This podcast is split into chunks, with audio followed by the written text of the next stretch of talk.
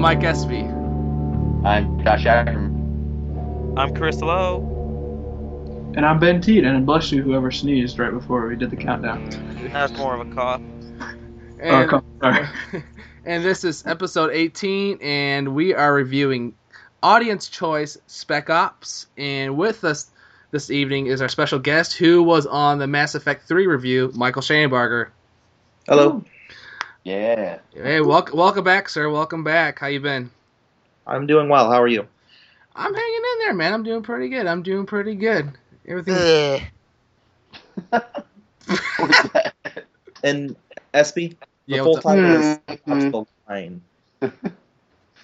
Oh, sorry, sorry. Yeah, Spec Ops the line. I Spec. Ops is a franchise. You might want to specify which game. oh, Spec Ops the line. Sorry about that, folks. Yeah. Spec- we want to mix this up for some Spec Ops game that we played on PS1 back in the day. Oh, that's right. My bad. My bad. Don't hey, don't get on my shit. Damn. Uh, uh, just out of curiosity, do you, do, hey, do you guys have any news? Um, do you guys want to share with us this evening? No. No. Mm. I, I guess We the, could we could set up a I could set up like a little tiny bit of history on this game. eh, if you want to do that, sir, you can.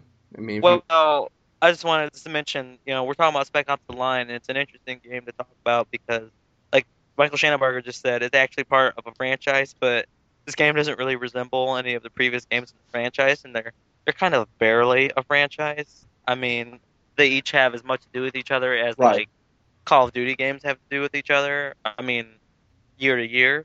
But But I uh, haven't even played any of the previous games. I guess from what I understand, like I think this game would really, I think really what happened was is, who, who's the publisher? 2K. uh, publishers 2K.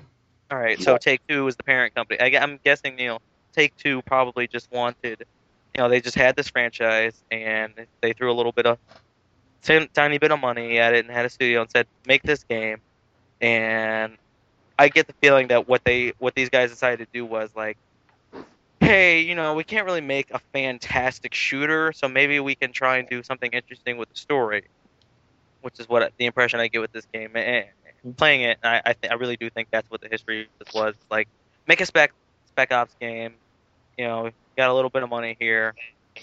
And then probably what took this game so long to come out was that they decided to do a little bit more with it. Yeah, because it wasn't it wasn't it like there was like a little teaser in 2010, and then it was like, oh, we're, it's gonna be released in 2012 or something like Yeah. that. I mean, I, I remember hearing about this game quite a long time ago. Oh man, The, the the just the image of like American soldiers that either you killed or whatever. I, I remember hearing about that years ago, reading about that years ago. So.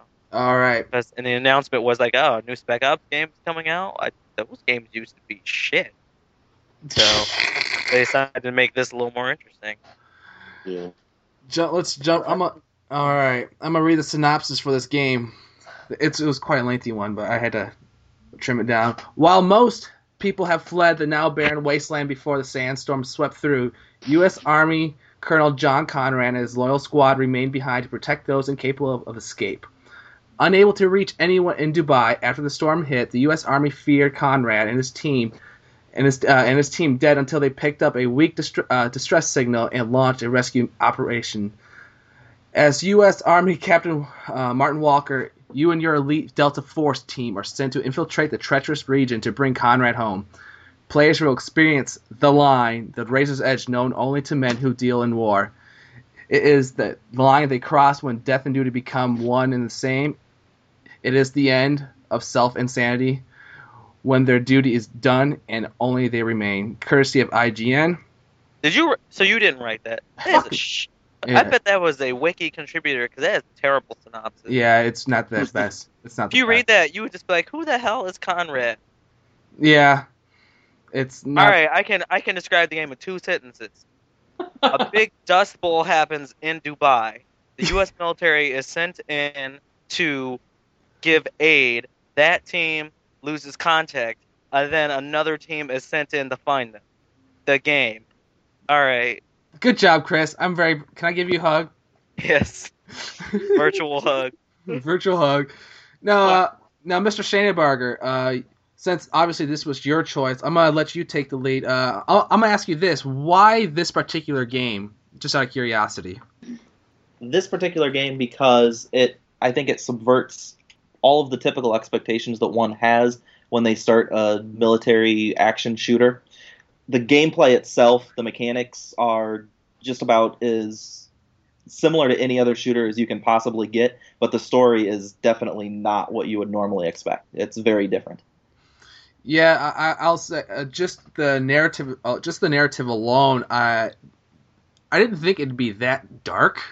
I think that's the best. Like that's the best explanation. It is very dark. It's very grim, and I would say that the very beginning of the game, I it just seemed like another typical shooter, and that was the impression I was getting. I was like, oh, okay, no big deal. And then as you f- keep going further and further and further into the story, it's like, oh, this is not what I was expecting, and in some ways I appreciate that, but at the same time, it, I, I, there's points I wanted to stop because it made me really uncomfortable of what was transpiring. Did any? I don't suppose any of you had that kind of feeling. Like, did it like ever cross that line with you? No, no pun intended. No pun. intended. there are multiple times throughout the game where it will prompt you to, you know, the characters in your squad will say something about having a choice or you know going backwards, Yeah, and Walker insists that no, there is no choice. They have to keep going forward. Well, that that's the game speaking to you right there as to what you just described. It's Mhm. that feeling where you're becoming uncomfortable with what you as Walker are doing, what you're seeing, and the game is saying, well, you have a choice, just like Walker has a choice. Your choice is to turn the game off and not continue. His is to actually follow his original mission, eh, which very early on is complete. You know, originally he's just supposed to go in, see if there are any survivors, and then report back so that a larger force can come in and continue the evacuation Mhm. as things as he discovers things and as things change, he decides to shift his mission on his own and continue into the city. And that's when everything starts going wrong for him. yeah. and it's and what's interesting is you, you mentioned subverting like expectations so like a couple ways a couple other ways and it's in, in that it's subverting it is that usually it's a voice in your head like somebody from command telling you what to do where the commander throughout the game is actually the one who's constantly saying this is our mission this is what we're going to do this is what we're doing next and it's not often in a game that your character that you're playing is the one calling the shots. It's usually somebody else. It's usually Cortana in your head talking to you, or or Lambert talking to you, or Colonel Campbell talking to you. Somebody's telling you what to do all the time, and it's pretty much always Walker in his head, or uh, Walker always saying, "This is what we're doing right now." Mm-hmm. And, you know that's interesting in that, and what Shambar just said in that the mission was really just a scout mission, and then he keeps going on. Also, I thought they did a really good job at the beginning of uh, sort of changing up the uh, the sort of stereotypes of the characters because at first they looked really stereotypical. Because I don't know how many fucking shooters, the black guy is always the heavy. Right. Every single shooter, there is a black guy who is a heavy every time, and it's only not ridiculous to me The quipping. in in, yeah. in this game in Gears of War. Gears of War one, Cole Train is a fleshed out character, so it's fine. This game, it's a stereotype that they're screwing with because they're all stereotypes. There's also the nerdy looking guy who's got the who's got the uh, got the radio on him. Yeah. So I mean, they're both meant to look like typical sort of. The just I mean, only if they had another character, it'd probably be a sassy Latina woman who would be like the Vac- Vasquez type character from Aliens. Because every game's got that. Yeah, you know, but um, I, I like how immediately like these these other guys also kind of argue with the, with Walker a little bit, and you know they have their own personality, and that's that's that's different. They're acting as like as his conscience, almost in, in a way. It's what it feels like. It's, it's like it's, it's some of an impression I got. Like they're his, they're trying to act like as his conscience. Oh yeah, there was definitely one at least one scenario where they almost behaved like that, like angels on his shoulders, because one guy was telling them, "Let's let's take let's take these guys right now," and the other guy's like, "No, let's go save these civilians or whatever." Yeah. I remember that moment. And I also remember feeling like I didn't really even have a choice because it seemed like it was really hard for me to even like I don't understand. Am I supposed to literally walk this direction and do what I want to do? I at first I thought it was a weird mechanical thing, and then I realized maybe it's just the game kind of tell me that maybe I don't really have as much choice as I think I do, Mm-hmm. or or Walker's already kind of made his choice. He's walking the line. Sorry. Serious game. Serious game. Did you want Yeah, anything? Did you, no. Very serious, definitely. There was a couple jokes in the beginning, and then it gets pretty serious, real quick. I think another thing that this does differently, uh, I, don't, I haven't seen a lot of people touch on, is uh, pick a um, pick a, a setting that you really don't play in very much. Usually, you're in some sort of dusty mi- uh, Middle Eastern country, whereas you're in like it seems like most. the- Another Middle Eastern country? no, hold on, hold on, Chris. I'm, sorry. You're in a Middle Eastern country, but but uh, uh, but the city of Dubai seems like Vegas. You know, where it's just like it looks like royalty, and like there's over extravagant like aquariums and, and structures and stuff like that. It's It a just city made in the middle of a desert that doesn't make sense why anybody ever put a city there, just like Vegas. Right, and and you know, I almost never see that that kind of setting done very much very often. Right. Dubai is basically a rich person's playground. It's like a real rapture. kind People of. who are interested in having, who are interested in bringing a little bit of Western culture sensitivity over to that region, and it doesn't make any sense to be where it is. And you know, a couple of decades ago, it wasn't there at all. Yeah. There was no city there. I mean, it's in. I think it's in the middle of the. Uh, I think it's in the middle of the desert that was in Uncharted 3, which I think of the research I did is like the biggest land desert, or the biggest arid sand desert like in the world. Who decides to put a city there? People who have the money to actually finance the construction. yeah, It's like it's like a because That's a lot of money. Will, and that's kind of why it, it's uh, like it might it might uh, lend itself really nicely to the to the to the imagery or, or the, the the the I guess I don't know if it's allegory or something like that, but you know because because um, they're living in this like royalty kind of palace of a city, and here you are pretty much destroying it. so I think it lends Well, itself really well to the narrative. Don't, I don't know though how much I felt like Dubai was really that super important to like the story. Like I, I, I don't I don't know that it had to like it, I felt like it had to be set in Dubai as if it wouldn't work if it was set someplace else. Well, you could probably tell the same like storyline, storyline, but like the fact that you're in these in these halls and in these palaces and stuff like that. I mean, the imagery in it is so striking. Like you, Oh you, yeah, you I mean there's a lot of color and stuff.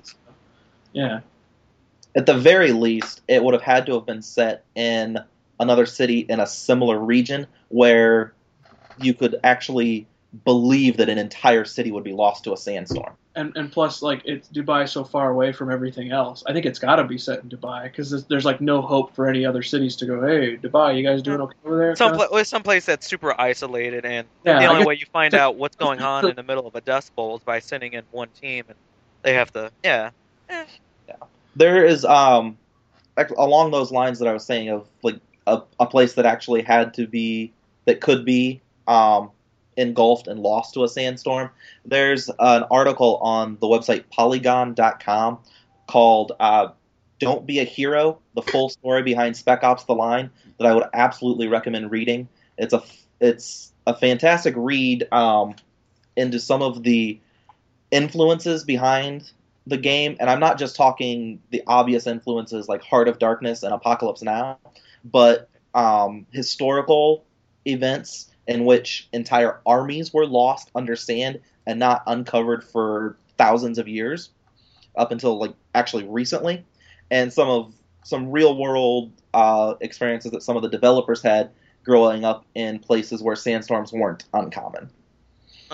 You mean the army of uh, was it Cambyses or something like that? Yeah, you start. Did you start reading that article? I, I read it earlier today. Yeah, It's It's it's, a- a, really good article. it's a really it's a really good read. I, I'll have to put up on the site for people to read. It's it's well- it's really well done. There's also a book of games criticism by a fellow named Brendan Keogh, and I'm probably not pronouncing his last name correctly, but it's spelled K E O G H, um, called "Killing is Harmless: A Critical Reading of Spec Ops: The Line." that I read, which is also well worth time. It's like four dollars and ninety nine cents to buy from his website. Um, just Google it and you'll find it. It's it's really interesting and it takes the form of it basically literary reading. You know, if if somebody in academia were taking a novel and doing a literary review of it, but not reviewing it for the story, but actually like the text. Uh, I'm losing my train of thought here. Um, but you know, looking at it individual, all of the individual pieces and how they all fit together. Not doing a review in the sense of was this enjoyable, but an actual literary criticism, and he takes that approach to the game, which um, I'm probably there throughout this discussion. I will probably end up referencing it without even realizing I am because I read it all today, and there are places where I took notes that lined up with my thinking as I had played the game, and things that I just thought were interesting that he said. uh, That's really all I have to say about that. But oh, okay. worth reading. In short, I was gonna say, like, uh, is that going on? Oh, okay. Josh, Go hey. Josh, so What's how- up, man? You've been quiet. You've been quiet. I'm sorry. Yeah, I mean, I, I I think Spec Ops has, you know, I, I agree with everything you guys have been saying. You know, it's really it's a game um, where you really have to examine the story and be into the story to really get the full experience of it. because the combat is, I mean, it's pretty mundane all in all. Would you guys agree with that? It's just it's just fine. Yeah, Right. it's it's generic in the most non-pejorative sense of the word, in that Right. the gameplay exists to for its own for a purpose. It doesn't exist for you to have fun with the gameplay. It's there to get you through the story. So it just has to work. It doesn't have to be super tight or do anything new and interesting. It just has to reflect what people normally expect from the genre. Right. Yeah. that's their goal with it. I, I you know, I can imagine. Um, you know, for me, I'm I'm a gameplay driven gamer. You know, the story is like, you know, I, I love having a great story there, but if the gameplay doesn't punctuate that or doesn't, um, you know, uh, anchor that, I guess, um, then it's it's tough for me to really really get into the story. If that makes any sense Yeah, So- I get that. you know, for me, it, it was it. You know, it lost some of the, you know, the punch that the story probably may have had, um, if there was some interesting gameplay to back it up, or a little bit tighter gameplay, or, you know, I mean, it's just. I guess the bottom line is, gameplay wise, everything's been done here, um, better previously, right? It's it's probably it's probably best to assume so. Yeah. Right. So I don't know. That was my like just. Others have certainly done worse too, but Oh, Certainly, Yeah. and I'm not saying it's like Oh, yeah. terrible play. It's not like bad gameplay. It's just, it's No, uh, just like a shooter. I mean, it's like that generic. It's just like th- this. This could be called shooter if you if you took away the story, right?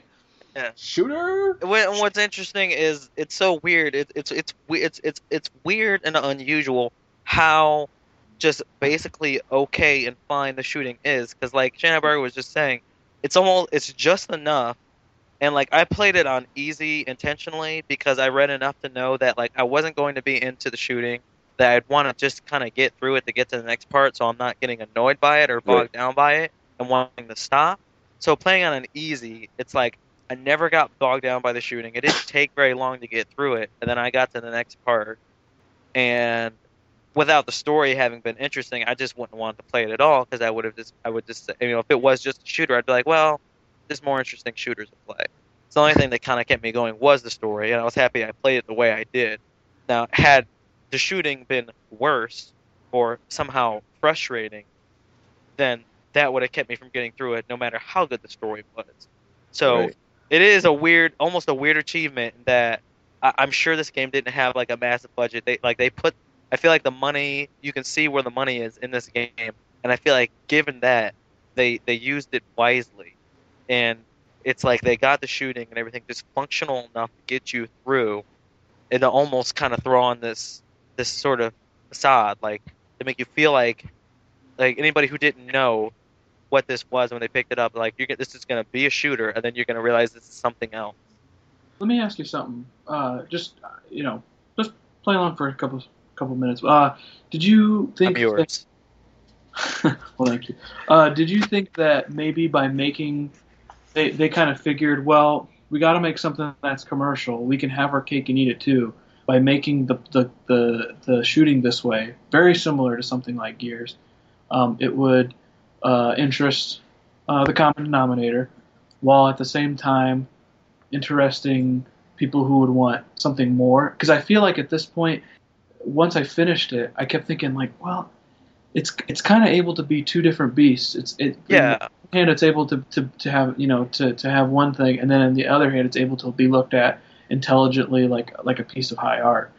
And I almost think that it, it's kind of making a statement in that way by making it just a simplified, you know, easy to navigate shooter. I mean, for for for you, we all know the big message that happens at the end of the game, but I'm sitting here playing the game and like, Do it.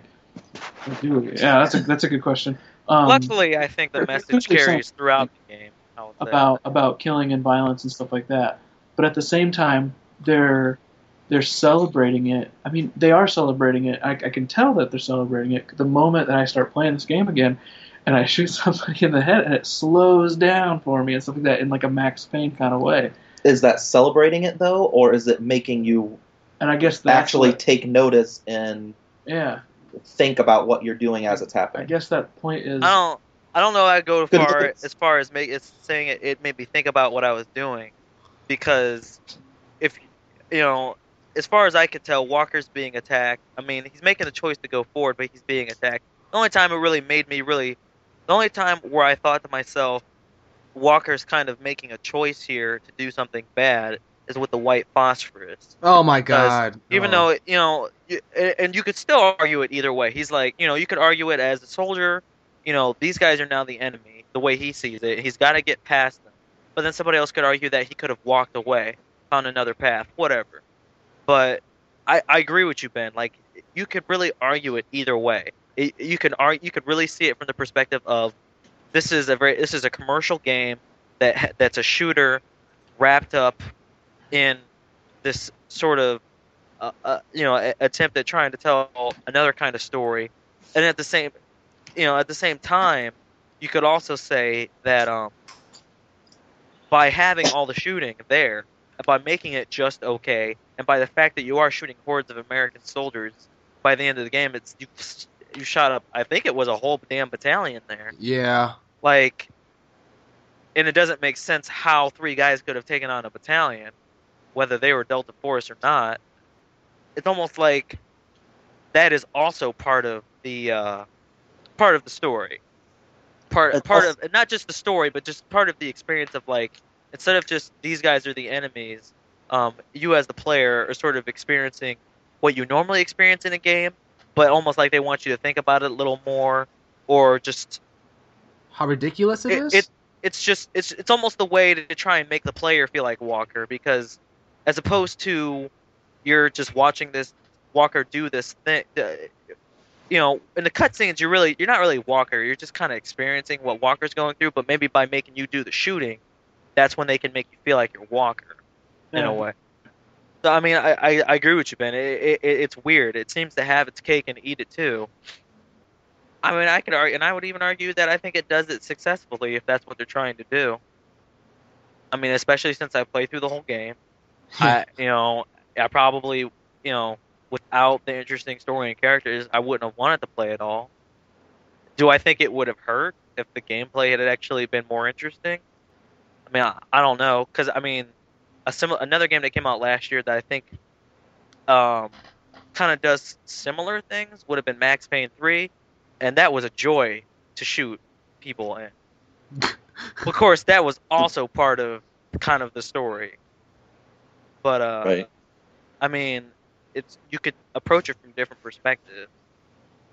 the the, the um I think the I pretty much had I think the one time I had to stop playing the game was after the white phosphorus is when you were just bombarding um, those American soldiers and then you end up finding that they were um they had they had civilians with them and you and you killed them too and I'm just like my jaw dropped. I put the controller down and I walked away and I was like I can't believe I just fucking did that.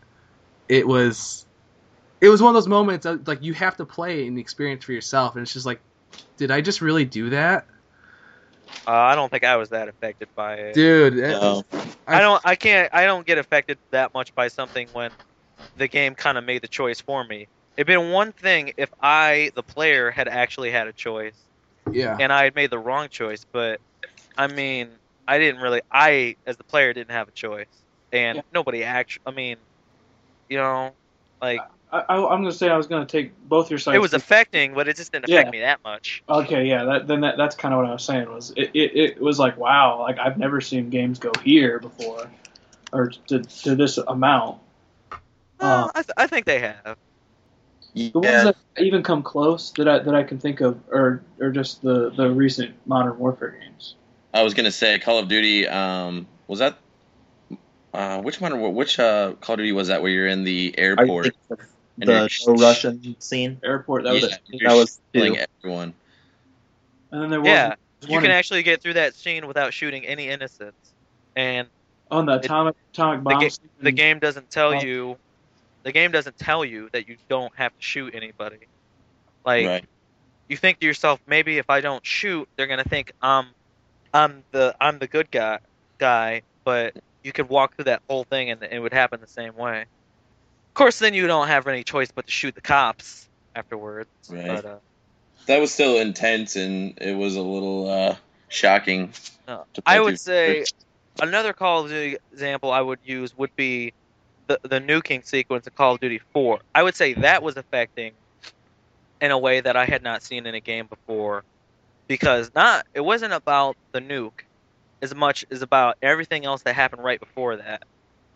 But I don't want to talk about that because that's a different game. But like, I, I, I, what basically, I guess the difference is like the reason why that scene affected me in Call of Duty 4 is because you take so many steps in the game to try and prevent this thing from happening, and you think that you've succeeded in stopping it from happening, and then it still happens. So that was affecting. Where in this game, I know what's going to happen. I know nothing else can turn out from it, and I kind of had a feeling that, you know what, like there's white phosphorus here. I'm not just to get through and kill these guys, and I'm just to feel alright about it. It's it's to suck, and I'm probably to find something else out. Like, well, there's probably a shit ton of civilians here. Like I suspected. Like, like I just it wasn't surprising. What I what actually I thought was a more interesting scene was when you encounter a bunch of civilians and sh- you feel like shit's about to go down, and the game doesn't tell you that you can shoot at them or that you can not shoot at them. You kind of just have to make the choice whether you're going to shoot at them or just walk away. And that was a little more affecting because at that point I felt like I made the choice. is that when you found your um one of your squad uh teammates being hung? I think so. I think that that was the that was one Yeah. moment. After Lugo's hung when he gets separated. Yeah, Yeah, I, I, th- I think that was probably more effective than the white phosphorus scene. That that that was like like I didn't know what to do at that moment. I was like, am I supposed to shoot them? Am I like am I not supposed to do it? Like, what's what am I supposed to do here? And I can't remember what I eventually did. I think I actually shot towards the ground, thinking maybe I could scare them away. I can't remember what I did. You I think- can you can um, you can shoot them and kill them like Adams wants to, or you can shoot around them or into the air and they'll all run back to their their little I think that's what I tents did. and whatever else they're living out of. I I think I punched one and then they all ran. And I think that was it. I think I just used my melee attack and that was it. Honestly, I think that this is not a failing of the game. I think at a certain point you can pick up that Walker's probably descending into madness a little bit because he's making decisions. and You're not really sure why he's making it or why this had to be what needs to be done, like destroying a water supply. Like, I mean, you have to, as the player, think to yourself, "Wait, what? Wait, why? Why is this? Why? Why is this what we have to do right now?" Like, Well, except except that Riggs doesn't present it as destroying the water supply. He presents it as stealing the water from the 33rd. But also, as the player. I know that there is no other way that this can end up other than we spill this water all over the place and it's lost. Right. Like, But by the, it's like I know there's no other way that this can end. Yeah, right, especially when you're hanging off the back of a truck with weapons and there are other people shooting at you. There's no way that it's going to end except badly. But for Walker, it's all about denial. He wants to believe Yes. that someone in Dubai is still doing the right thing and that he has allied himself with the right thing. Yeah, and that's why I think it's effective. It's because even though I know, even though I knew how it was going to end up, I felt like I, it wasn't like the game trying to trick me as much as I I know that this is Walker convincing himself that this is the thing to do. it's the reason that kept me playing the game. Those, those are the things, kind of things that just kept me playing it. Because otherwise, it, it- I would have been bored by it. I think, uh, I think that's the only thing that really kept me going through the game was the characters and just the story alone. I mean, And I, luckily, it's not very long either. it's not. I mean, had it been longer, I would have been like, come, come on. Like And- it's it's something that it's weird. It was a full retail sixty dollar game, but I could I could totally understand if the tr- if in an attempt to make more money on it, which I don't know how well this game did or didn't do. I could totally understand it being like a fifteen dollar or twenty dollar downloadable game. I could have totally gotten that. I never looked up sales figures, but I do know it did well enough that, or that it did not do well enough that 2K has considered doing a follow up game. At this point, they're just letting the the loose franchise sit, you know, on a shelf, and Yeah. Yager is not going to be following it up either. They're Yeah, moving I mean, something else. Take Two, I mean, the, their parent company, Take Two. I mean, they have they got a lot of stuff that they can rest on. You know, they got Grand Theft Auto, Bioshock, and everything. I mean. Yeah, they're- they're doing it- fine. it- it's it's decently as Max Payne three did. I wouldn't be surprised if they don't make another Max Payne game because of how high their standards must be for sales at this point. Did Did you guys ever? Did you guys uh just to divert from the story real quick? Did you guys play any of the multiplayer? Because I didn't even bother with it. Oh, I, No, I didn't. Um, and I can say that I did look at the official forums once, and within a couple of weeks after the game released, there were a lot of threads being started there asking for people to come and play multiplayer because no one was finding anyone on there. Yeah. And one of the developers later in an interview after the game was released, um, even the multiplayer abomination, or I don't remember if that was his exact word. Actually, that might be my word. Um, but He said. I think he said. Uh, I think he said that. it was multi- it was something similar to that word. cancerous. Huh? In the in the interview, he said it's like multiplayer is- cancerous or something like that. Some, something. something like, along those lines. Yeah, he was not. He basically he did not like the fact that multiplayer had been added to the game, and that was, of course, 2K wanting to try to get a little more life out of the game beyond just the single player portion. yeah. It's understandable from their perspective, but from the development team's perspective, it was pointless because it didn't do any of the things that they were interested in exploring in the story and you know in exploring the genre and what the what all of our choices to play these sorts of games means as individual gamers and as a culture and it was done by an outside studio also Yeah, uh, yeah, it was done. Yeah, it was done by another studio, and the fact if you, when we we talked about the shooting mechanics, it's like the shooting mechanics is just there to serve the purpose along, you know, for the story. So it does nothing. I mean, we've talked. You got we've we play you know, Gears of War three. You, uh, you guys played Call of Duty, and all those all those really heavily rely on you know the gameplay mechanics. So with that being with that be, no story to those games I mean, yeah, but with with with that being said, you know, multiplayer being you know the biggest highlight in the in those franchises, you know, gameplay must be you know like top notch. I mean, the and we all said the gameplay in this game is just it's okay, it's fine, it serves its purpose, and because the story is the main focus. So having multiplayer just tacked on was it was just a waste of money. It yeah, I mean, it, it it feels. I mean, in this particular case, there's been a lot of games where there's been a weird decision to add uh, multiplayer, and sometimes like you can kind of understand it, like because at least it's wrapped in a game that actually has good gameplay. Like it was weird in Dead Space 2, it was weird in Bioshock 2, Yeah. but here it feels a little gross because it's like, well, like the multiplayer is obviously purely based around like the weakest aspect of the entire game. It's like if you took an obscure mini game. It's like if you took the like Texas Hold'em minigame Red Dead Redemption and made that multiplayer game. Like no. if no no no you know no no you can't you can't rob trains no no you can't like posse up and and like and pillage or and fight each other and, and rob each other's gold and stuff? No no. All you can do is sit down at a table and play text hold'em online with your friend Mhm. that's like almost what this feels like here because it's that i mean it is a case where it feels like 2k what 2k is trying to do is put on this facade like this is a shooter. This isn't this is the type of game that sells a lot. We get to put Spec Ops. We get to put these guys holding guns on the box and you get to look back of it and see that it has multiplayer and maybe people who don't read about these games and find out what they are which is probably the vast majority of people who buy games maybe it almost feels like they're saying, well, maybe we can trick more people into buying this game. It maybe that's not the intent, but it just it does feel a little gross in that way. Like that is what they think of of gamers sometimes. You know what I mean? Mm-hmm. hmm It, it's one it's one more argument towards the whole like perspective of you know maybe that the shoot maybe the shooting in this game isn't sort of a device to help tell the story that you know to make you feel like oh man we're killing all these Americans blah blah blah. Maybe it is just there to uh, just kind of sell the idea that yeah, this is another shooty shooter. Uh, yeah, military shooter, Call of Duty, blah blah. You know. I was really surprised that I was actually shooting Americans because I feel like isn't like almost an correct me if I'm wrong, but aren't like other, other military shooters you're shooting at foreigners?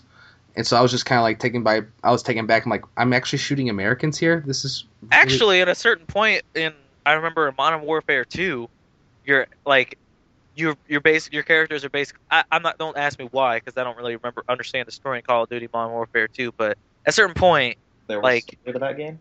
Yeah, It- yeah. yeah, at a certain point, like the Spetsnaz, not Spetsnaz, the uh the SAS character like Price, and then and and Soap, like they're deemed like enemies of the Allies, and like you basically don't have a choice but to shoot at Allied forces. So I mean, it's happened in games, but uh here it's like I don't know that through each shooting sequence I felt to myself like, oh man, this sucks. Fuck.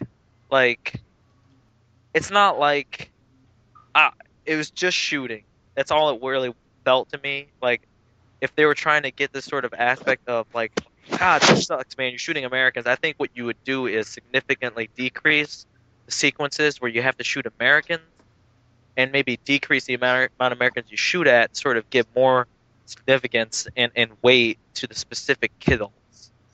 You know, and not repeat character models and voices almost if it maybe if like you knew like if the characters were named and you knew who they were and stuff and like you have to eventually kill them off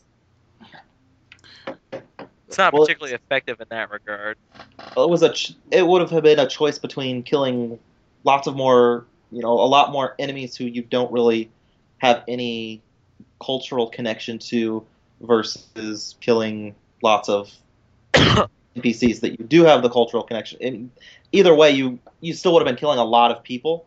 yeah If but so they went for the one that would actually hopefully mean something. I mean, you when you're shooting the the American soldiers, the 33rd, you can at least understand what they're screaming. You can understand them pleading. You can even there are even times when you can hear them having conversations that humanize them. I thought it was effective. It's And the the the waves of enemy is just the shooter convention coming back to it's bite the story. it's specifically uh, i just because i mean the more i think about it like i feel like the more hordes of those guys they throw at me the less effe- effective it kind of is for me because you know at a certain i wouldn't say they necessarily became an annoyance but the more they stand in my way the less i feel bad for them you know you just what you, what you really just become is an obstacle in my way you find a rhythm to killing them. Maybe. Uh, maybe that's part of the dehumanizing factor that that they're trying to sort of imp- sort of uh, communicate with my character. That's what I- I'm saying. It seems like you can. It really seems like you can argue either way that it is important that they throw so many enemies at you, You, or you could. Yeah, in, in other words, we're act, both of our perspectives are equally valid. possibly when- valid. Yeah, yeah. I mean, in, in, in early stages when it's the first time that you're when you're fighting them for just a short amount of time, they're humanized, but over time you begin to dehumanize them just as you dehumanize the people you had no connection to. hmm Yeah. I, I was starting to wonder that if that was part of the game's intention with the onslaught of waves. I I will- mean, I think I- it had to be. I think probably one of the best shots towards the argument that like it like it is really important how many enemies they throw at you is really close to the end when it's just you and the black guy, and it's just it makes no sense how you could be taking on these guys. Um, it's like at a certain point you're like, this is I am fucking Rambo right now. This is ridiculous. either either they fucked up or this is exactly what they intended to happen for me to think to myself, this is fucking ridiculous. And I was really in my brain thinking, I hope, I really hope this is what they wanted me to think. Because it's like, there's no fucking way this guy's about to take on this helicopter and all these dudes. I'm just going to walk away and he's going to survive here more than a second. yeah. like, It, It, is, had it, what they- didn't, it doesn't even make sense that my character is alive, which is why, part of why I think this only makes sense in a video game because it doesn't make any sense how Walker could have survived this long. Of course, Well, I, and it had it, it had to be that sort of reaction that they were aiming for because Yeah. there are multiple times throughout the game where other characters will comment on the fact that it's utterly impossible that a three-man team or even a one-person team at some points when you're separated from Adams and Lugo can possibly Oh, they actually bring it up? Walker. The only way it ever happens is in a video game. they, they actually, oh, they actually did. Like Yeah, question, like- like, how are you letting three men stop you? Or Yeah, like uh, remember the the scene um, where you're separated from Adams and Lugo, and you're backed up against a car with just a yeah, small like pistol. a Desert Eagle. You have to Yeah. hold off the enemy. The, Yeah. One of the things that the 33rd can shout out is something about you know this is impossible. How can one man do this? Things along those nature. And then later in the game, there are points where um, the 33rd will make comments about it being completely impossible for such a small group to take out so many of them. Um, they'll they'll act so scared of just such a small group of people that really they should be able to just kill through sheer numbers, and yet they can't because it's a video game. Yeah, I mean, if it was a live action movie, it, it just wouldn't make any sense to you. It just would not make any sense. Yeah, uh, like I, I think it's honestly felt like it got to that point with the way the story was constructed and what it was trying to tell me. I I I figured, at least I, I, I wouldn't say I figured out, but I got some sense like the gameplay was part was in was in on. I don't want to say the joke, but was in on the meaning behind it too. That how can like seriously how can you know three guys take out a fucking entire battalion of soldiers? It's ridiculous. Yeah.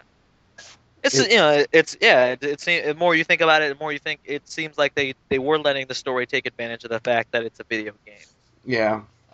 and and kind of have some fun with that. I don't. I mean, personally, like I said, I don't know how affecting that was. How actually, how much it actually affected me, like verb affected me, but um, it's interesting. You know, There- it, it, it it's it's interesting. I mean, There it's an interesting place for this this this game. You know, as a game, to to, to take you. And there is a line near the end of the game that I think ties into this part of our discussion well. Um, I have it in my notes here, so I'll go ahead and quote it. Go ahead. The truth is, Walker, you are because you want to feel like something you're not a hero. Now, that applies not just to the character, but it applies to anybody who's playing a video game like this. We do it because we want to experience something that we're not going, not ever likely to experience in our own lives, and we want a feeling of accomplishment, a feeling of doing something grand and heroic, of actually overcoming, you know, enormous odds and doing something meaningful. Dang. I I mean, I didn't catch that like when I was when I was listening to it, but yeah, that's a real good allegory to to every single time you pop in one of these shooters. and not just shooters. I mean, it's especially Yes. obvious when you play like an RPG where you know you go through the traditional RPG perspective of growing up from being a nobody to being you know somebody who saves an entire country or whatever. That's really smart. Yeah. But you know, You- that you happens know? with too. Like Sam Fisher, what does he do? He goes on missions to safeguard an entire country and sometimes to stop things that are going to screw up the entire world or other characters in other games. you know, and it's interesting because I feel like I, I feel like a lot of games last year took some interesting narrative approaches, especially games where you kill a lot of things.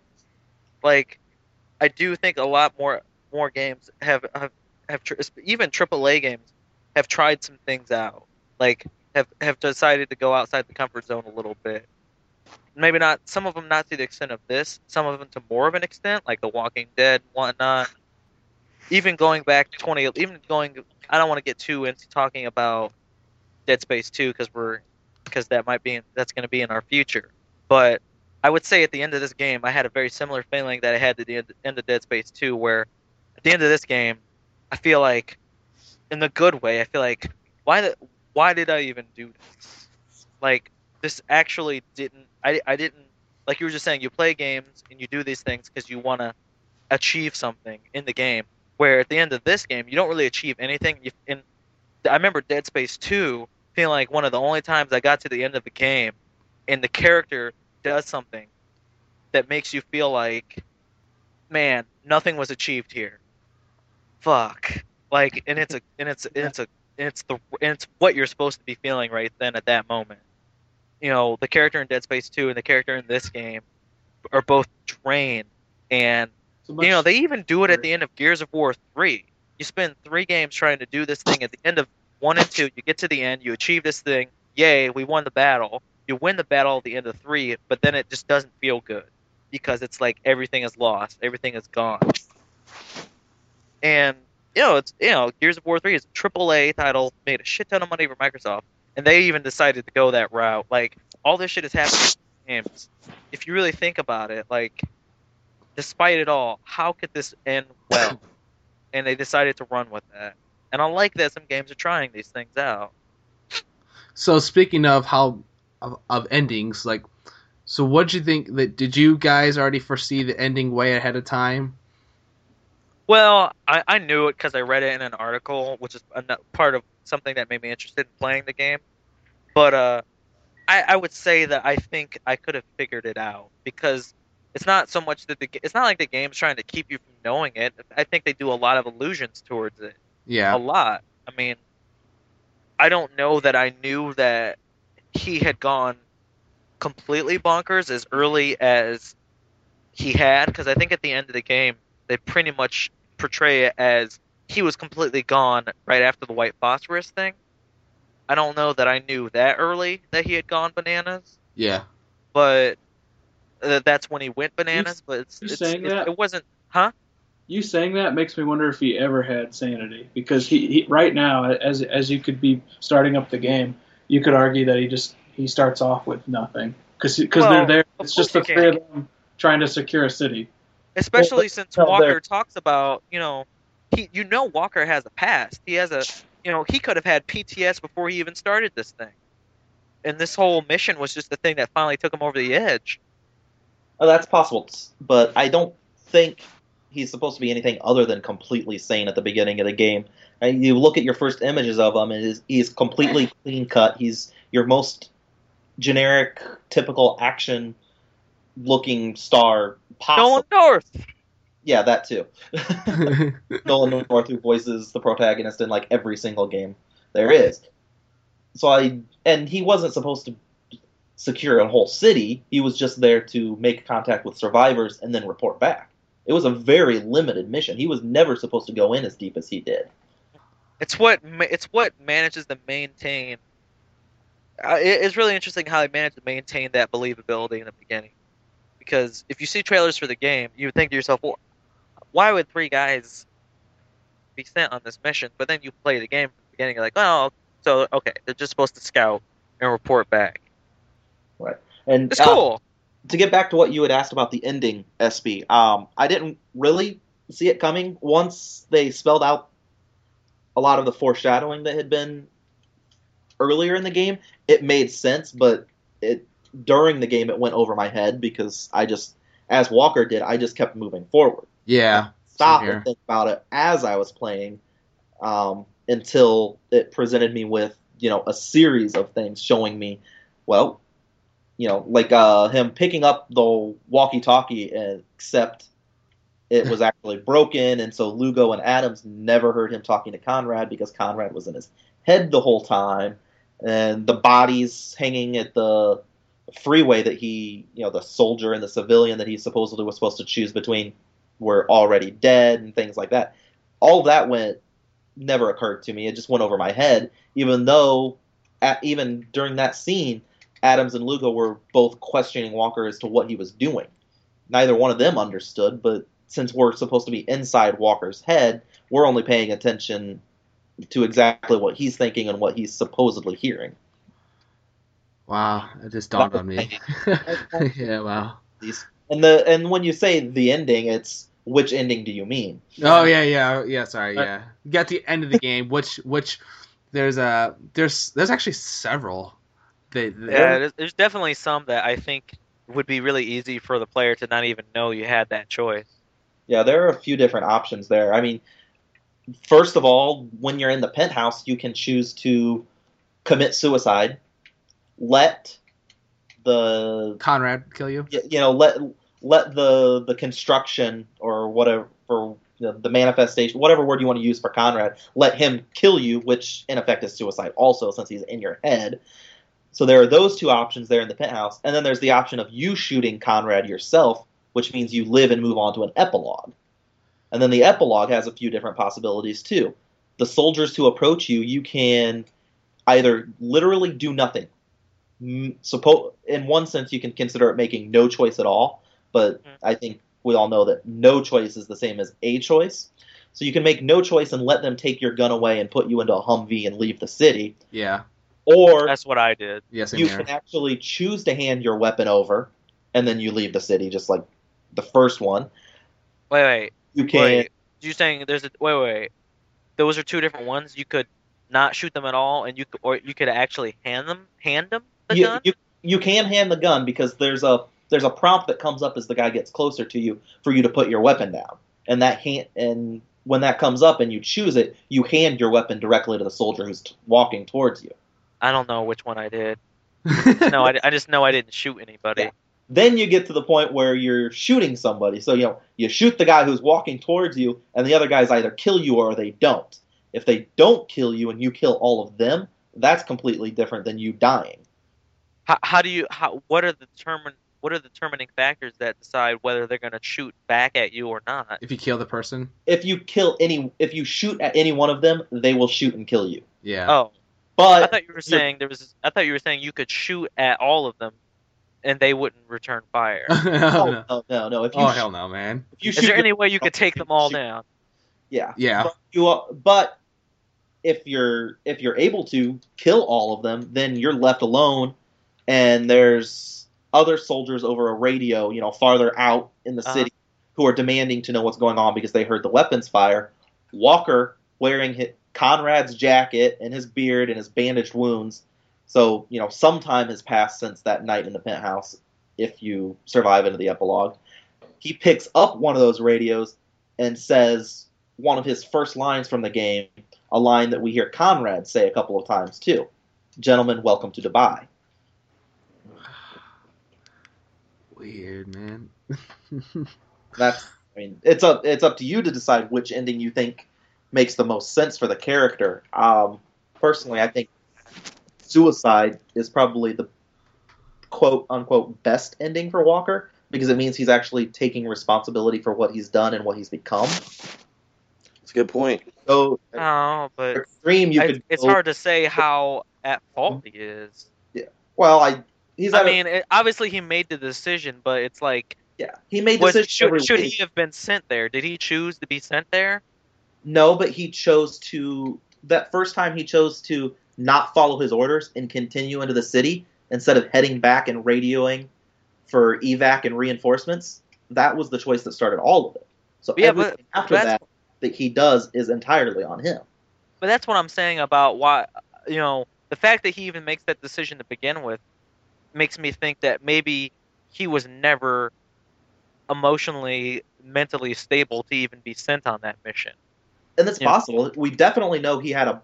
We definitely know he had a bias that he re, that he even um, discards at the very beginning of the game when he has that little voiceover talking about John Conrad saving his life in um, Afghanistan, and you know he he says something along the lines of, "Is Conrad a hero? Fucking yes, absolutely." And you know he he admits that he has a bias and then just discards it. So maybe he's not altogether there at the beginning.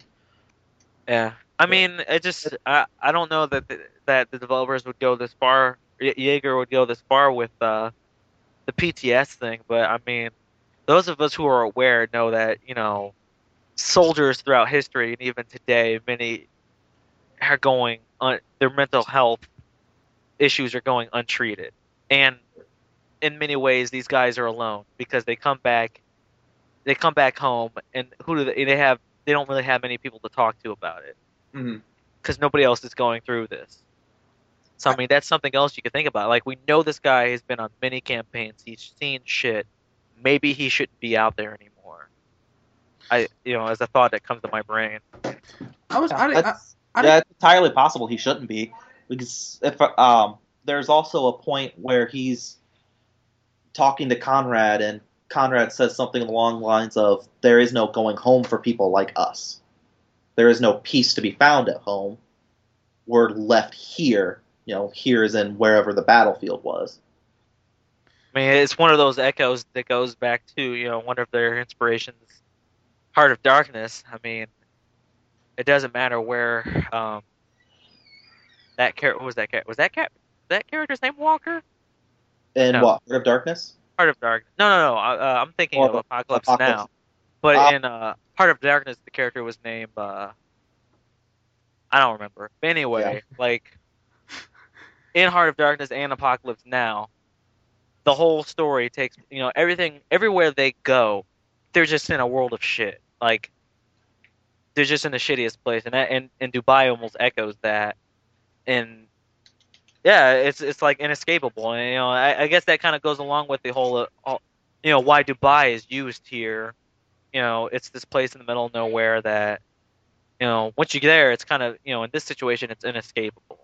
You know, it's a very physical manifestation of what's going on in their brain. You know, he can't escape this madness, and it's physical madness. I, I just out of curiosity, there like near the end of the game when you infiltrated that camp, there I think it was like a chalkboard with a list of names, and you can see all these dog tags hanging, and I could have sworn I saw Walker, Lugo, and Adams' names up there as if as if they were the people who are dead, but yet I was playing as Walker at that moment. Did you anybody and anybody you anybody pick that pick up on that? Because I thought I that didn't was pay that. I didn't pay that much of attention Well, there- besides things. There is a there is a list of names that says they're the fallen of the 33rd. yeah and there's a list um, with pictures, I think, of the Delta team yeah with little tick marks on them, implying that the 33rd want revenge against them. okay And they're not part of the 33rd, so I don't think they would have been part of the list of the fallen. okay The implication is that these are all the people you've killed, or that who have who, died otherwise in Dubai. You know, maybe fighting the refugees slash insurgents slash okay. wolves, whatever you want to call them. All right, I was wondering. I was like, I was wondering, is like, is there, are, are, is this, is this going to try to do this whole, this idea of like kind of like Inception? Everything is a, possibly everything could be a dream. And I'm like, eh, I don't know if they went that far. the the lead writer of the game, Walt Williams, Yeah. has mentioned that one possible interpretation is that Walker dies during the helicopter crash, and everything in between the helicopter crash, like leading up to the crash, is him just reliving it over and over in like a sort of purgatory like state. Yeah. Interesting. That that would be an interesting take in the whole game too. So I don't know if it, I, I don't know if I would agree that it went that far, but it was something that just struck my fancy. I was like, I don't know if it, it was trying to go the whole maybe like it, everything's a dream, but I don't know. I, I don't think it went that route. Are you talking about the second time in the helicopter sequence where he's talking about hasn't this happened before? Well, Wa- Walker says that, yeah, but Yeah, yeah. technically that's the first time it's happened because when you're doing it at the beginning of the game and you fade out to Delta walking into Dubai for the first time, it says earlier, implying that the Oh, helicopter fuck. was just kind of like a, Yeah. a quick gameplay prologue, not not a narrative prologue. Oh, Yeah, yeah. Yeah, so I mean, yeah, Walker does have that deja vu moment of thinking that it's happened again, but I, and which is you know a, a call out to the player and maybe to his mental state. But that would go along with the But it- idea but- that But as that he's as- replaying. as the characters actually experience it, it really should only be one time that they go through it, unless he unless you go with that interpretation that Williams suggested, which he didn't say is the only way to think Yeah. about the game. He just said it's one interpretation. no, it would be shitty to say that there's one way that this makes sense. Yeah, and Yeah, yeah. From from some of the interviews that I've looked at with him, um, he definitely doesn't want to go that direction of saying there's only one way to read the game. He wants people to look at it and find their own ways. Yeah, mean, art is an art if you can't look at it and interpret it and, and, and, and bring with it some of your own ideas and experiences. If it's if all it is is what the artist exactly what the artist wants you to think. I mean, we often kind of you know that often we all we don't often like that. You know. And uh, along the lines of Walker commenting on, you know, haven't we done this before? There, I mean, the game is just filled with little moments like that. That in my notes I refer to as meta moments. You know, the game commenting on it being a game and on doing things like that. Yeah. Yeah. You know, and it man, I feel like it does that shit, and it manages not to kind of feel preachy and up its own ass about I never Like, picked up on game it. games being gamey.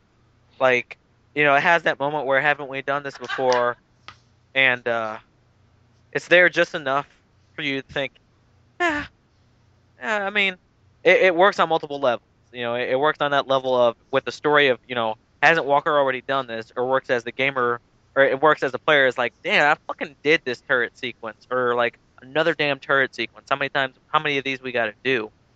And obviously it's meaningful that you're doing the exact same one. I mean, there's lots of games where you do different turret sequences and they try and dress it up and make it seem different. Literally the exact same one that ends the exact same way. Yeah, And uh, I, I feel like somehow it manages to do it in a way that makes me not think it's pretentious. I th- I think it's the sort of uh, I think it's what you were saying, what what what you read from that guy's interview about how uh, he wants you to be able to interpret things different ways. I think I hate it when when you look at something and it seems like there's only one way to really read something. If you can look at it different ways, Spe- and when things work on different levels, I really enjoy that. Like it works both from a gameplay perspective and from the story perspective. You know, it works as a as a wink and a, and a nod to sort of, hey, you're doing this shit again. Isn't that isn't that funny? Or kind of a serious sort of, oh man, that motherfucker might be going crazy. I thought it was official. I, I thought he was officially going crazy when we decided to uh decided to pretty much mow down in the helicopter with that chain with that chain gun. just like just just pretty much obliterate that whole fucking building and that battalion. I was just like, this is ridiculous. Like like I thought he went off the deep end. Like wh- why the fuck is he doing this? Oh, I think he was gone before then. Uh, probably was, but that was something that really Yeah. stood out. Stood That's out. around the time Yeah. when I feel But that- like everybody needs like that's that's a point that if you haven't been feeling it yet, everybody's feeling it by then. Yeah, but by that point in the game, he's just out for blood. He's, Yeah. he's he's completely lost to bloodlust by that point. Yeah, it's it's unsettling. All right, Jen. So real quick, um, before because it feels like we're probably gonna Yeah, closing yeah. out here. What'd you th- think about the music? As that's probably the least interesting part of the game. I thought. Like, I thought it was interesting. I mean, The So licensed many- music or the score? the licensed music. I don't remember the score, but the licensed music, like The uh, the score. I- the, score- diegetic music, I thought made sense. The diegetic music makes sense. Like the lic- how clearly this music is happening within the game's world. I thought that was interesting. It's just from the perspective of like, uh, I ugh, it is it happens a lot Wait, And are you military military stories. Yeah, but Huh? uh, are, are you you're talking literally the use of, of hush and uh and um Yeah. nowhere to run? Yeah, It's music. yeah. Oh, I mean, and the and the game begins with a sound effect that is straight out of Apocalypse Now, where you hear the rotor blades from the helicopter. Like in, in Apocalypse Now, when uh, Martin Sheen is looking at a fan spinning and he hears the sound of a helicopter whirling. That one was just like that was too much. That was too on the nose for me. But luckily they got that shit out of the way in the beginning for me. I feel like yeah, I feel like they did that on purpose because in the beginning you are thinking this is gonna be grand, this is gonna be big, it's gonna be like it's gonna be like every Call of Duty game I've ever played. No, and- I was thinking it's gonna be like Apocalypse Now, because they alluded to it so much in the beginning. Oh wow, I don't. I don't know. It didn't bother me, and um, but it's been so long since I since I last watched Apocalypse Now that I wouldn't have even noticed that. You really should have sniped him instead. Um, It's just, I guess, and when I was starting the game and I see like the torn up flag and I hear the music, no, no, I hear the Star Spangled Banner. I hear the, I see the torn up flag. I hear the whirl of a helicopter in the distance. Mhm. I was like, wow, okay, this seems like every single dark Vietnam film I've ever seen. And I was happy that the whole game wasn't like that. Like, and almost obviously this game doesn't exist without those Vietnam War films, but it seemed like they were aping it in the beginning, at the very beginning, and like in the start menu and everything. But I'm saying eventually it got past that stuff. Well, I thought I thought the licensed music was perfect. I mean, it's and other than one or two examples, there were it was all Vietnam or Vietnam era protest music, which I thought fit the the game very well. And even the ones that were produced later were done in the style of protest music from that era. And I mean, I thought it was all perfect. Nowhere to run. Yeah. Eventually it would, it all works. It's just at the beginning I'm just like, is that what you're gonna do with it? But it started to make sense and it was working. You know, at a certain point in the game for me. Speaking of the main menu, though, um, one of the touches in the game that I really appreciated was how that how the menu changes throughout the game. Um, you know, at the at the beginning, like you just said, Chris, it's the American flag and it's upside down, and throughout the game, the menu changes. You know, there when you're on a when you're on a level that's more sniper focused, you know, long range, you see um, a soldier looking out with binoculars. When it's a chapter that takes place at night, you see a soldier sitting at a campfire. In chapter 14, the second to last chapter, you see that's you see that soldier dead with crows picking at him. yeah. And at the end, once you've completed the game, whether Walker has committed suicide in the penthouse or has gone on to the epilogue, either way, the flag is on the ground and it's facing up the correct direction. I also really liked the way the loading screens would start out with the sort of um, little tips and hints and you know backstory and sorts of things that you would expect from just about any other game with that would use the loading screens in that way. And then as you got closer to the end of the game, they would start sending messages directly to you as the player and as Walker more than they would as to help your gameplay mechanics. Um, I jotted down a few of them that I could remember. Uh, There's one that literally asks, "Are you having fun yet?" Or it might have been, "Are you still having fun?" I don't remember exactly. Yeah, I remember reading that. Something like that. There's one that asks, "Do you feel like a hero yet?" One that says, "You're still a good person," and that happens at some point after the white phosphorus event. And then there's one t- a s- that's really close to the end, I think, that comes up saying, "Can you even remember why you came here?" All those little hints, man. Really effective. Yeah. and probably the probably the most interesting one to really give consideration to, um, and gave and inspired the title of that book that I mentioned earlier, um, is one that says, "To kill for yourself is murder. To kill for your government is heroic. To kill for entertainment is harmless." Hmm. Wow.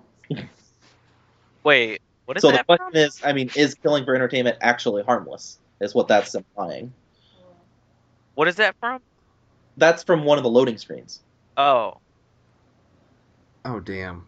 I I, I mean I, I I don't even know what to think of that. It I'm sounds like it out there. I'm it- not, I mean it that that one, killing for entertainment. is hard. we, It, well, sou- it sounds like they're trying to be evocative, but I don't. well, they're just wanting. I don't think they're It's trying. one thing to make me think about something. Is another thing that just kind of puzzle me. You know what I mean? Puzzling implies that you're thinking, though. Well, yeah, maybe. Hmm. Or maybe they just confused you so much that you can't think. I think. I guess maybe I'm missing the context of that. I guess that would probably really be effective if that's one of the things that popped up in the loading menu later in the game. I could see how that would be effective, but out of context, I'm just confused by that. Yeah, I, it is. It's at least somewhere after the half point of the game, but I don't remember which chapter it pops up in. Yeah, because I mean that sounds like that's going along. Sounds like that might be going along with the whole like double meaning sort of thing. Like, like are you having fun yet? Like combination of like you just said, talking to Walker and the player at both the same time. Okay. Um. Whew, interesting. Yeah, it is interesting. Yeah, interesting. are we ready to score this up? Yeah, let's score this beast. Final do it. thoughts. Let's go with uh Shanabarger first.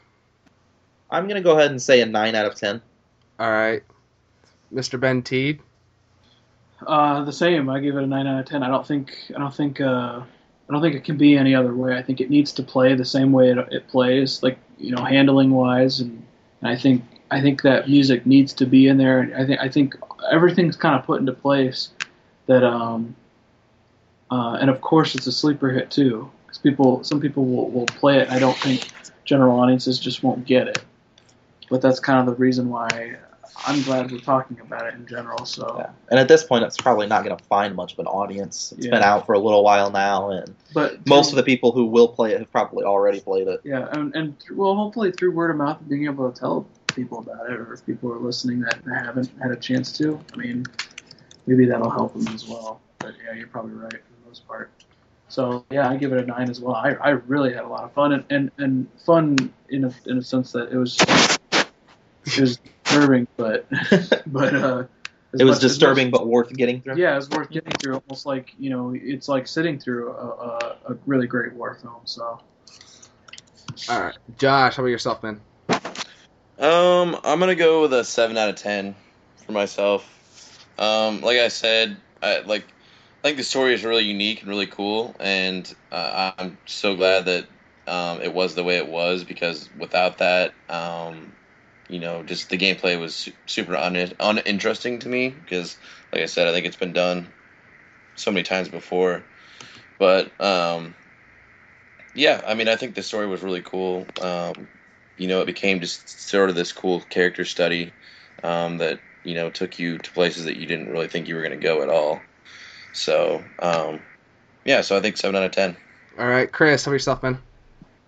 Well, I would definitely say I think seven a seven is a good score for any game. I'd say my final thoughts. It's uh it's an interesting game, and I recommend people take a look at it. If this sort of if this if uh I mean I, ho- hopefully I think if you're listening to this you've already played it. If you haven't played it, given even with the spoilers, I hope you'd be interested in taking a look if you haven't been convinced yet.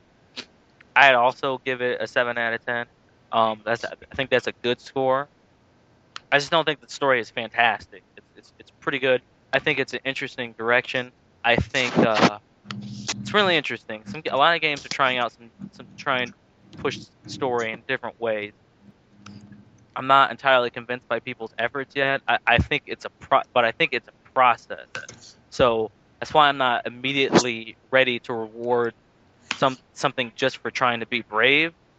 I, I, I think I reward it. I mean, I think giving it the seven, saying it's good, is is is me rewarding it. I, I'm not just going to say it's outstanding because I don't think it's outstanding. I think the effort is outstanding, but uh, I'm not entirely convinced that.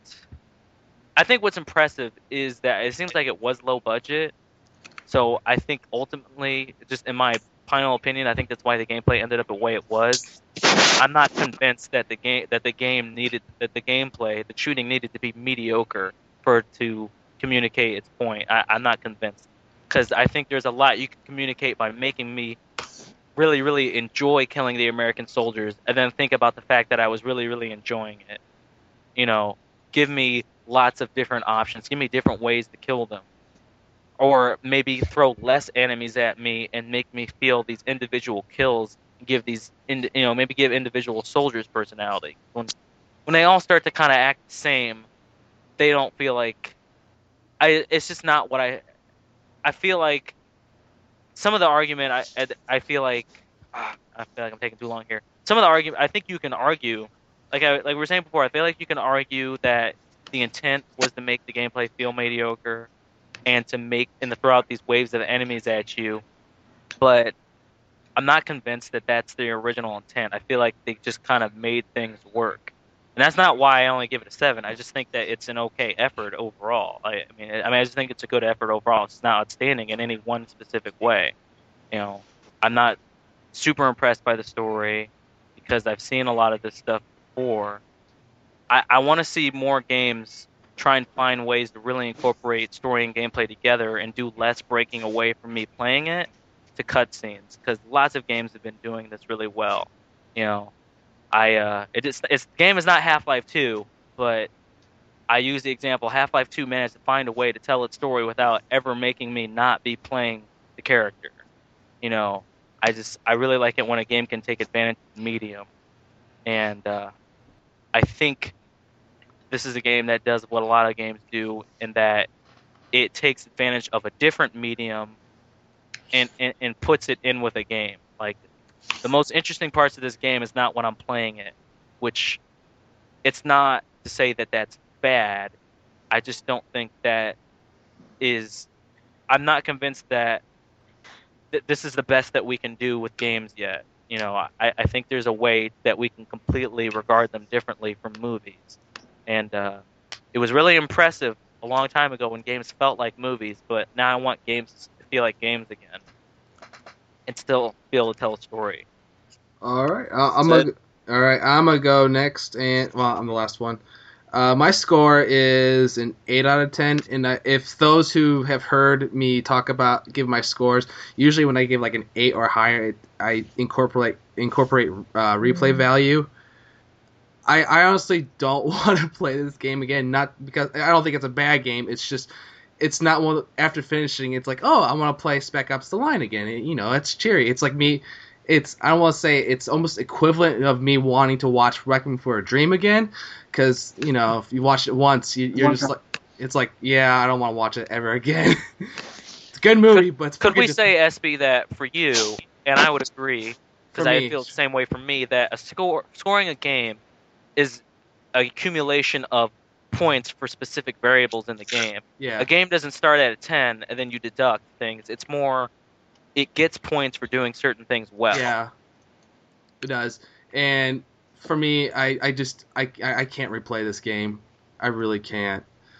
It's it, it would be really hard. It would be I would be hard pressed. And I'm glad we played it. Don't get me wrong, but uh, I think the story's really good. Shooting's mediocre. I agree with you, Chris, about the shooting mechanics. If if they really wanted to, like you know, make the effort about kind of Just, pointing. just, just not convinced that they couldn't have made a really interesting mechanical shooter.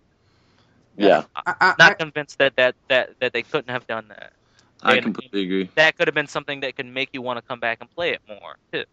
I, I guess I agree there, but I, I don't know. It feels like because it's not, because it, it, it takes it takes all those elements. I guess that kind of makes it the perfect storm for me. Whereas like you got elements that aren't quite as good, but it it, it um, harkens back or, or takes everything else you've, you've that you've seen before. You know, it's making a kind of a commentary on it. I guess they could they anyone could say that. Whether or not that's in their intention, I, I, I suppose I can't say. But I think that's that kind of that kind of makes it that way.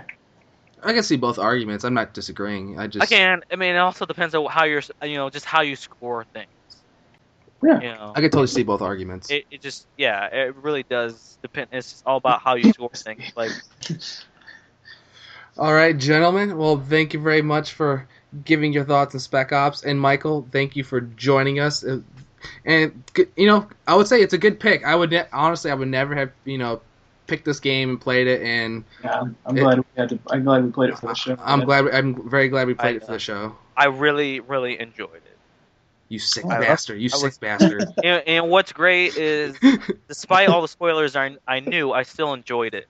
And I think that I feel like that is a testament to good storytelling in, in whatever medium it is. Is you know, if if knowing a few things about something ruins er- all of it for you, uh, then maybe it's just maybe that means that just things don't hold together very well.